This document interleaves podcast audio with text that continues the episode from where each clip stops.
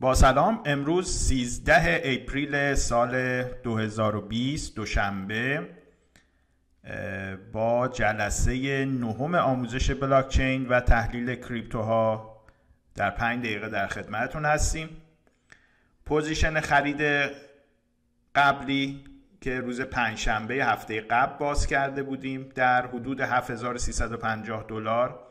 استاپلاس خورد و با منهای 150 پیپ ضرر در 7200 دلار بسته شد. امروز راجع به زیان و استاپلاس در بازار صحبت خواهیم کرد. در یکی از روزهای بهاری سال 1383 یعنی یه چیزی حدود 15 16 سال پیش که من توی بورس اوراق بهادار تهران پورتفوی گردانی می کردم بعد از اتمام سشن معاملات یک احزاریه به دستم رسید و خب مثل همه احزاریه های دیگه ای که اون روز آدم و همچین حسابی می‌سازن در واقع این روز بهاری ما هم بهاری تر شد.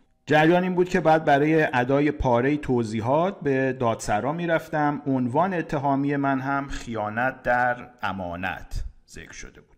الق روز بعد ما رفتیم دادسرا و توی دادسرا مشخص شد که یکی از مشتری هامون که ما براشون سبدگردانی می‌کردیم یعنی سرمایه‌ای با یک قرارداد مشخصی در اختیار ما قرار داده بودن که ما براشون سبدگردانی بکنیم. ایشون رفته و شکایت کرده از ما.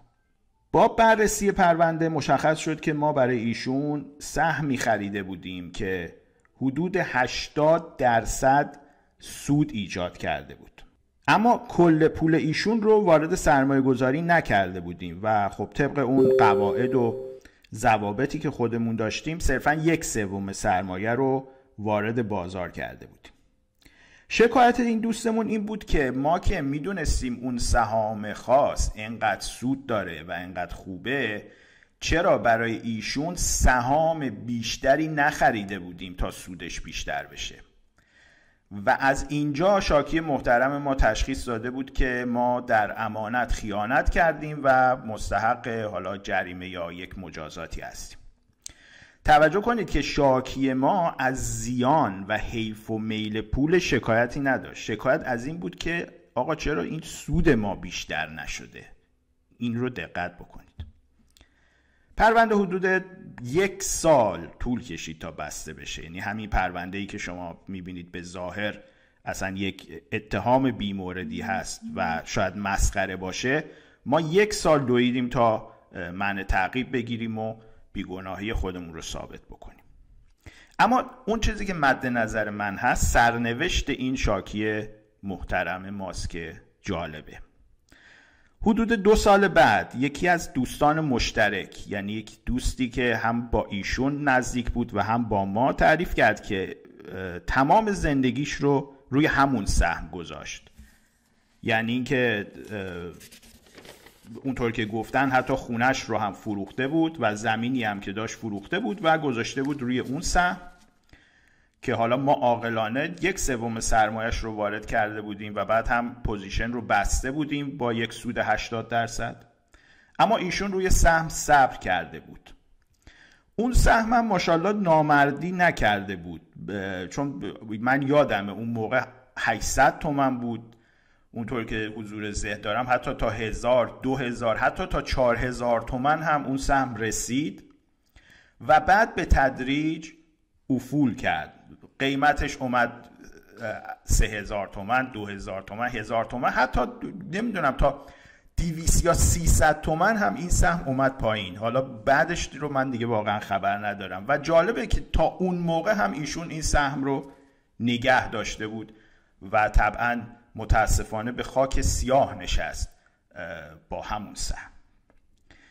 وقایعی چون این وقایعی که خدمتون تعریف کردم رو متاسفانه به دفعات زیاد من توی بازار مشاهده کردم. چه توی بازار خودمون توی بورس اوراق بهادار تهران چه توی بچههایی که توی فارکس هستن چه این بازار جدید cryptocurrency ها چه بازارهای خارجی.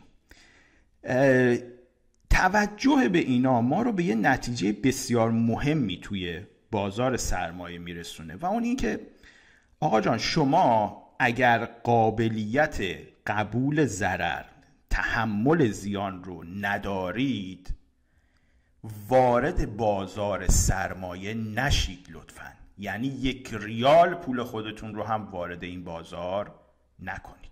نتیجه بسیار مهم دومی که از این داستان می‌گیریم این هست که به هیچ عنوان به هیچ عنوان پول سخت به دست آمده که اصطلاحش هارد ارد هست. پولی که شما زحمت کشیدید براش سخت به دستش آوردید رو باز وارد بازار سرمایه نکنید. البته این صحبت راجع به کلیه بازارها معتبر هست. اما چون دروس ما راجع به آموزش بلاکچین و cryptocurrency ها هست طبعا این قوانین رو باید سفت و سختتر روی cryptocurrency ها به کار بست به خاطر اینکه نوسان و volatility توی بازار cryptocurrency ها خب خیلی بیشتر از بازارهای دیگه هست.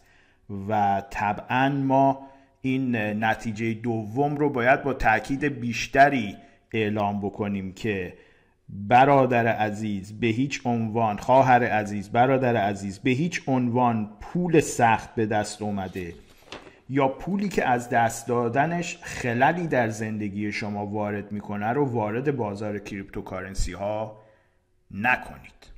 حالا طرف باز میاد می‌پرسه آقا من خونم رو بفروشم بیارم بیت کوین بخرم؟ این خونم رو فروختم بیت کوین بخرم یا اتریوم بخرم؟ پیشنهاد شما چیه؟ خب جواب اینه که شما اگه خونه سرپناه خودت خانوادت رو مفت به دست آوردی می‌خوای مفت از دست بدی خب لاقل چرا می‌خوای ببری توی بازار کریپتوکارنسی از دست بدی؟ ببر توی خیریه چریتی جایی تقدیم کن هم خیر دنیوی برات داره هم خیر اخروی برات خواهد داشت. اما به عنوان یک قانون هیچ شخص عاقلی سرمایه زندگیش خونه سرپناهش پول سخت به دست آوردش رو وارد بازار کریپتوها نمی کند. و سلام. یکی هم ممکنه بگه که آقا تو صدات از جای گرم در میاد. من جوونم آه در بسات ندارم چشمانداز آینده ندارم احتیاج دارم به اینکه ریس کنم. چون کارم با عقل درست نمیشه با کار معمولی با کار عادی. من هزار سال دیگه هم به هیچ جا نمی‌رسم. احتیاج دارم که یه ریسکی بکنم که شاید بتونم از اون ریسک یه ترفی ببندم. به قول معروف میگه کاری که به عقل بر نشاید دیوانگی در او بباید. احتیاج دارم به ریسک احتیاج دارم به دیوانگی کردن. یه تغییری بتونم ایجاد بکنم. خب این حرفم واقعا درست هست. و در واقع موضوع چند جلسه ما خواهد بود که راجع به صحبت بکنیم. اصولا ریسک در زندگی برای همین مواقع ایجاد شده که یه کاری رو شما از طریق محافظه کارانه و از طریق عقل عادی نمی‌تونید انجامش بدید. و این بیت معروف هم دقیقا برای همین هست که میگه و تکرارش هم به نظرم هیچ اشکالی نداره که کاری که به عقل بر نشاید دیوانگی درو بباید. بریم سراغ تحلیل امروز بیت کوین.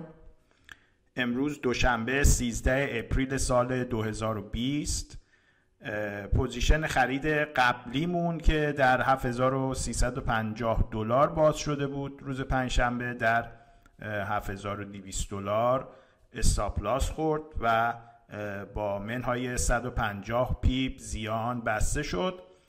کل سود دوره تا الان مجموعا ما توی این نه قسمت دو تا position باز کردیم که حاصلش مثبت 400 pip سود بوده و برای امروز هم همونطور که روی الویو هم می‌بینیم سیگنال خاصی ایجاد نشده. یه میکسی هست و یک دعوایی هست بین گاف ها و خرس های بازار که ببینیم کدومشون برنده میشن و ما بتونیم پوزیشنی رو باز بکنیم.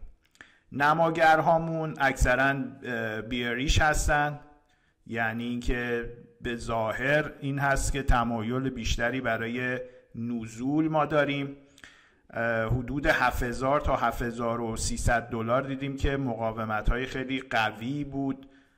به طوری که نتونست بشکنه. احتمال هم داره که دوباره یک خیز بگیره و بخواد حمله کنه برای فتح این قله 7000 و 7000 به بالا. در حال حاضر قیمت بیت کوین 6700 دلار هست که نسبت به دیروز حدود 4 درصد کاهش داشته و شاخص فیر انگریدمون هم خیلی اومده پایین. اگر خاطرتون باشه حدود 20 تا 22 بود و پایین اومدنش نشون میده که میزان ترس در بازار افزایش پیدا کرده.